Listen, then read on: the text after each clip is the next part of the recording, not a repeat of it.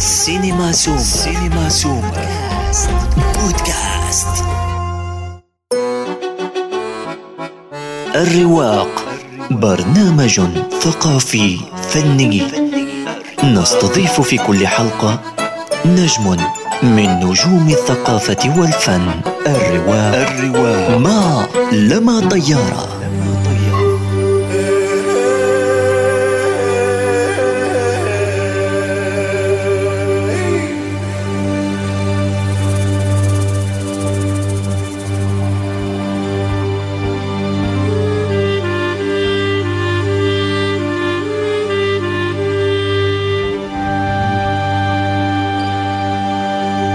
واحد من أهم المؤلفين والموسيقيين العرب. في جعبته عشرات الأعمال الموسيقية التي وظفت في الدراما التلفزيونية والسينمائية. نذكر منها مسلسل هوانم جاردن سيتي وفيلم الكتكات وعصافير النيل وفيلم مواطن ومخبر وحرامي. ضيف الرواق هو الفنان المصري العالمي الدكتور راجح داود يا روايح الزمن الجميل هفهفي آه، مساء الخير دكتور راجح. سعيدة جدا أنه أنت ضيفنا اليوم بالرواق. آه، مساء الخير يا أستاذة لما آه، أنا سعيد بتسجيل الحوار ده معاكي. الحقيقة حاب حابة أبدأ معك ال- الحوار من الحفل الذي أقيم مؤخرا في دار الأوبرا. اللي عزفت فيه آه، بعض من مقطوعاتك الموسيقية ومؤلفاتك وقبلها كان في حفل بإسكندرية ولاقى إقبال شديد من الجمهور آه، بحسب الصحافة برأيك آه، رغم يعني تدني أو تراجع الذوق العام في الموسيقى وانتشار آه، موسيقى المهرجانات كيف تصمد الموسيقى الجادة والنخبوية وتلقى كل هذا الإقبال من الجمهور؟ آه، طبعا آه، أنت عارفة أن مصر يعني تعداد سكانها أكتر من 100 مليون. آه، والتنوع في ال 100 مليون في تنوع كبير جدا في ثقافة مجموعات كتيرة مختلفة. لذلك مصر بتلاقي حاليا يعني بتلاقي موسيقى المهرجانات أو ما يطلق عليه موسيقى المهرجانات بتمثل قطاع وثقافة معينة. ال- الموسيقى ال- الموسيقى الطرب آه، بتمثل ثقافة طبقة أخرى. آه، موسيقى ال- الموسيقى الشبابية والأغاني الجديدة بتمثل أيضا قطاع. وأيضا آه، في قطاع بيستهويه ال- الموسيقى ال- السيمفونية أو الكلاسيكية أو الموسيقى العالمية وده برضو أيضا آه، قطاع. آه، آه، فأنا أعتقد أنه يعني الإقبال اللي كان موجود على ال- الحفلتين اللي كانوا في اسكندرية أو في في القاهرة في الأوبرا هو كان من قبيل يعني آه، قطاع معين بيهتم بموسيقى آه، مكتوبة حديثا أو بلغة آه، سيمفونية وفي نفس الوقت بتحمل ملامح بتحمل ملامح خاصة بشخصية مصرية. يعني فأنا بس يعني أنا بعتقد إنه ده ده ده السبب إنه آه، خصوصا إن في هذا المجال الحقيقة مجال الموسيقى السيمفونية المصرية أو العربية بشكل عام هو مجال يفتقر إلى ال- الكم. آه، إن إحنا لسه آه، بن يعني ال- المجال ده جديد علينا كمصريين وكعرب. طبعا مصر أقدم آه، بلد يمكن دخل فيها هذا النوع من الموسيقى في الثلاثينيات من القرن اللي فات. لكن آه، رغم كده برضو ده مش مش وقت كافي آه، الموسيقى الكلاسيكية في أوروبا بقى لها أكتر من 300 سنة يعني.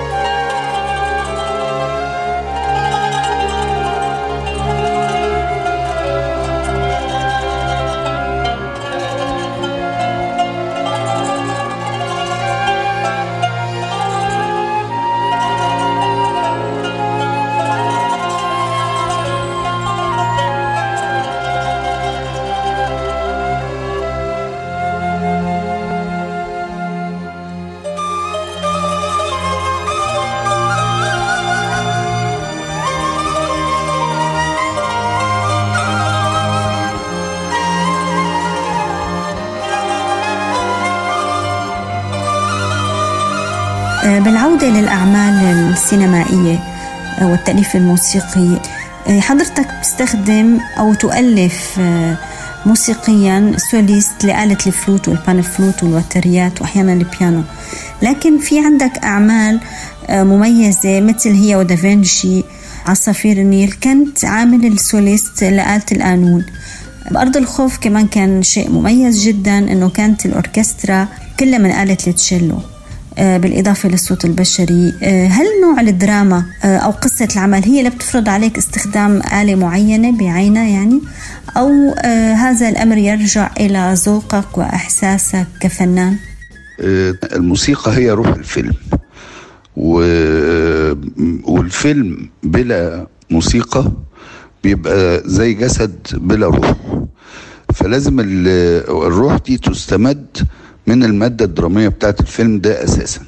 طبعا بصفة عامة أقدر أقول لك كده إن الآلات الشرقية أو الآلات المحلية سواء في مصر أو أي آلات محلية في أي بقعة من بقاع العالم هي غير كافية لتأدية وظيفة البعد الدرامي اللي ممكن آه، يخلقوا صوت آه، آه، أوركسترا صغير أو كبير أو أي نوع من الأوركسترا السيمفوني. إحنا مثلا إحنا الموسيقى بتاعتنا في الشرق عموما هي موسيقى لحنية بحتة بتهتم باللحن لكن ما بتهتمش أو أو أو أو, أو هي دي يعني هي دي صفاتها القيمة الجمالية اللي فيها هي قيمة الجمالية للحن.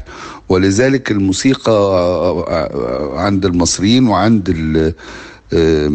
العرب بشكل عام في معظم الأحيان بتعني, بتعني الغناء. على مستوى الناس آه، الموسيقى بتبقى يعني بيعبروا عنها بالغناء. آه، عكس الموسيقى في آه، في أوروبا اللي هي برضو ابتدت بالألحان لكن اخذت عبر النهضة آه، الكبيرة اللي حصلت في, في أوروبا ولغاية النهارده اخذت أبعاد أخرى هي اللي إحنا بنسميها يعني البعد الدرامي. فبقى الأساليب ال counterpoint والهارموني يعني السؤال اللي بيتوارد لذهني آه، هل حضرتك لما بتكتب الموسيقى التصويرية للعمل هل تقرأه أم تشاهده؟ يعني هل تكتفي بالورق سواء كان العمل تلفزيوني أو سينمائي؟ اولا في فرق طبعا بين الكتابة للدراما التلفزيونية أو السينما. الدراما التلفزيونية زي ما حضرتك عارفة بتعتمد على حلقات كتيرة يعني 30 حلقة. آه، واحيانا بيبقوا كمان 60 حلقة جزء أول وتاني والى آخره. فطبعا مفيش مؤلف موسيقي هيقعد يتفرج على 30 حلقة عشان يعمل آه، موسيقى. ولكن آه، في بيبقى يعني اللي بيعمل ميكساج أو الإعداد لل موسيقى في الفيلم هو بياخد المسل... آسف في المسلسل بياخده ويلخصه في مجموعة حاجات هي بتبقى الاتجاه العام لطبيعة المسلسل. قد يكون مثلا مسلسل آه، رعب أو مسلسل عاطفي أو مسلسل حب آه، أو مسلسل فيه أكشن وحركة أو thriller أو يعني. فبيحاول يلخص ال item المهمة في notes كده أهو. المؤلف الموسيقي بيشتغل عليها ويقعد المؤلف الموسيقي يعمل مقطوعات مختلفة الطول في في في ال items اللي بي اللي هي يعني المسلسل اللي هي بتعبر عن روح المسلسل. وبعد كده بعد ما بتتألف الموسيقى بياخد المعد ده الموسيقى ويسمعها ويقعد بقى يختار إيه الأجزاء المناسبة للمشاهد اللي عنده. إنما السينما لا. السينما لازم آه آه بتتقاس بال métrage بعد آه، يعني التقليدي جدا إنه الموسيقى هي آخر مرحلة من مراحل آخر مرحلة فنية في الفيلم يعني.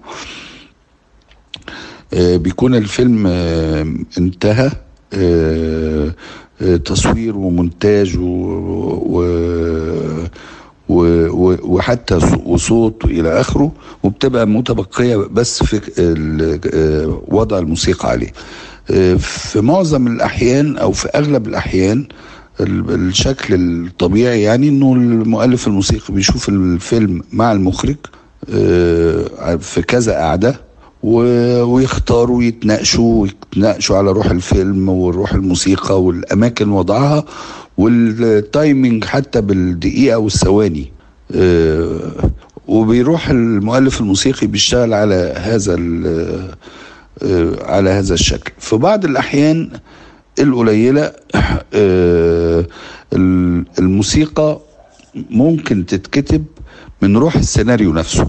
يعني يعني ال- الواحد يقرأ السيناريو ويعمل الموسيقى وبعدين يبتدي يشوف ال- الفيلم ويختار الحاجات المناسبة للمشاهد المختلفة. بس عادة النوع ده آه، يعني بيكون الفكرة فيه إنه السيناريو نفسه نفسه يكون بيعتمد على مصادر أدبية أو روايات أدبية آه، زي مثلا أفلام آه، اتعملت آه، على روايات لإبراهيم أصلان زي عصافير النيل أو الكيت كات إلى آخره أو سارق الفرح لخيري شلبي مثلا. وفي طبعا أفلام ما يعني ما, ما ينفعش فيها ال- الورق فيها ما يبقى مش مفيد للمؤلف الموسيقي قد ما مشاهدته للفيلم. تبقى مفيدة زي الأفلام ال thriller ال thriller أو الأفلام اللي فيها أكشن أو غموض أو الأفلام الكوميدية. بالعكس دي, دي لازم تتعمل يعني على الصورة آه، وحتى يكون المونتاج بتاعها définitif لكن عموما يعني آه، آه، ده وارد وده وارد ولكن النسبة الأعظم طبعا الموسيقى بتتعمل آه، على الصورة وبعد مشاهدتها. ابقى على تواصل مستمر وبودكاست الرواق. لا تنسى تفعيل زر الاشتراك الموجود في تطبيقك لتصلك الحلقات في حينها. عملت مع المخرج داود عبد السيد آه، في معظم أفلامه آه، بدءا من فيلم الكيت آه، ما هو السبب باستمرار هاي العلاقة العمل؟ هل هناك كيمياء فنية فيما بينكما؟ يعني ممكن آه، ممكن حضرتك تقولي نوع من الكيمياء الفنية بس أنا ما ما أعتقدش إن هي نوع من الكيمياء الفنية. أنا أعتقد إن آه، يعني ت- ت- الأفكار تتلاقى وتتقاطع ثم تتلاقى مرة أخرى. آه،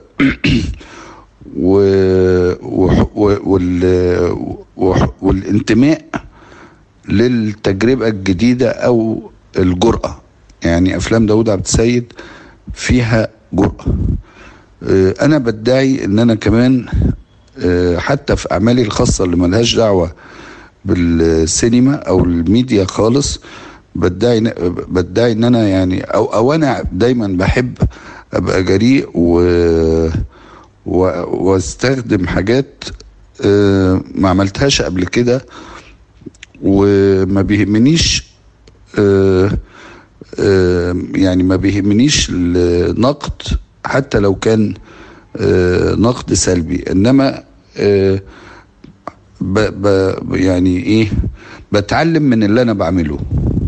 يعني أظن كده هو وأظن إنه فنانين كتير كده يعني دايما طول الوقت بيجربوا حاجات ويتعلموا منها. قد تنجح وقد تفشل. آه، لكن الفشل في حد ذاته ما بيهمنيش وعشان ما بيهمنيش بيديني مساحة أكبر إن أنا أكون أكثر جرأة. آه، بالإضافة لأن أفلام داود عبد السيد نفسها هي بتتسم بالجرأة و- والمغامرة وأحيانا الجنون. يعني قبل ما أقفل معك لازم أكيد نحكي على مسلسل هوانم جاردن سيتي. هذا العمل كان كتير له جماهيرية بسوريا ومعظم الناس حتى اليوم يحفظون شارته وكلمات الأغنية. آه تقريبا هو العمل الوحيد اللي حضرتك عامل فيه آه جينيريك آه بصوت بشري. آه باقي الأعمال آه كلها هي مؤلفات موسيقية فقط للآلات. هل برأيك هذا السؤال؟ وأنت دائما تقول أنني أنا لم أستطع أو لم أعرف تسويق نفسي. هل برأيك العمل للدراما التلفزيونية من خلال شارة موسيقية مغناة هو يسهل تسويق الفنان وتسويق ألحانه لدى الجمهور؟ هو للتصحيح فقط. لا أنا عملت يعني أنا شغلي في الدراما التلفزيونية فعلا قليل. و... وأنا ما بحبش العمل في الدراما التلفزيونية بشكل عام. إلا في حالات يعني معينة. لكن الأغاني يعني في مسلسل مثلا عملته كان عن رواية نجيب محفوظ والأق... ما أنا مش فاكر الاسم بس أظن الاقدار وكان في تسع أغاني أو عشر أغاني غناهم الفنان علي الحجار. يمكن مسلسل هي ودافينشي اللي حضرتك ذكرتيه كانت كان في أغنية أو أغنيتين لريهام عبد الحكيم. بخلاف مسلسل هوانم جاردن سيتي اللي هي فعلا زي ما حضرتك بتقولي الإشارة بتاعتها أو التتر بتاعها اللي غنته هدى عمار يعني كان يمكن لغاية النهاردة الناس بتحب تسمعه. أنا ما عنديش حاجة طبعا نهائي ضد التلحين وبالعكس بحب التلحين. بس المشكلة مش في كده المشكلة إنه المغنيين المصريين والعرب بشكل عام بيخافوا إن هم يدخلوا في تجارب غير محسوبة. يعني دايما لما بتلاقي مغني بي بينجح بشكل معين فبيتقمص هذا الشكل ويفضل فيه وما يحاولش يغيره. وبيعتقد إن هو ده ال ال يعني ال إنه لازم يحافظ على هذا الشكل اللي بيعجب فيه الجمهور وما وما يخرجش عنه. يمكن مغنيين قليلين جدا اللي خرجوا بره هذه الدائرة زي محمد منير. مثلا اللي كان بيشتغل مع فرقة ألماني وبعدين بقى يشتغل مع أوركسترا وبعدين بقى يشتغل مع مجموع يعني يعني متنوع وعنده الجرأة إن هو يغير دايما لأهداف فنية وإنه ما. وإنه يعني ما يعيش في قالب واحد المغنيين التانيين بيفضلوا قوالب معينة أنا ما بحبش مش ما بحبش حتى ما بعرفش ادخل في اي قوالب من القوالب. أنا بعمل اللي ما, ما ارتقيه أنا صالح في تلحين جملة شعرية وقد انجح وقد ما انجحش. بس مثلا في التجربة بتاعت علي الحجار كان هو نفسه كمغني هو مغني كبير ومهم كان مستغربها جدا وما كانش متوقع انها تنجح. مع مع الناس. لما راح وقعد وسمع أصدقائه قالوا له لأ ده يعني يعني يعني عكس تماما عكس ما هو توقع. جاله جاله رد فعل إيجابي على الحاجة الجديدة اللي هو عملها. فهي دي مش مشكلتي قد ما هي مشكلة النمطية في الفن. واللي أنا ما أعرفش أبقى جزء منها. بتشكرك دكتور راجح لحضورك معنا بحلقة بودكاست ونتمنى لك التوفيق والنجاح في كل مسيرتك الفنية. شكرا كثير لك. أه وأنا كمان بشكرك على الأسئلة الفنية والمهمة اللي أنت سألتيني ليها وأتمنى لحضرتك وللسادة المستمعين عام جديد كله خير وسعادة. شكرا. الحلقة القادمة من الرواق سنقابل أحد أروقة الفن ممن لمعت مسيرته بأعماله. فلا تفوتوا الحلقة القادمة من بودكاست الرواق. كان معكم لما طيارة في الإعداد والتقديم ووافي بوميدة في الإخراج. إلى اللقاء. للاشتراك ومشاركة الحلقة زيارة مدونتنا cinemasummer.blogspot.com كما يمكنكم متابعتنا عبر Castbox سينما سومر بودكاست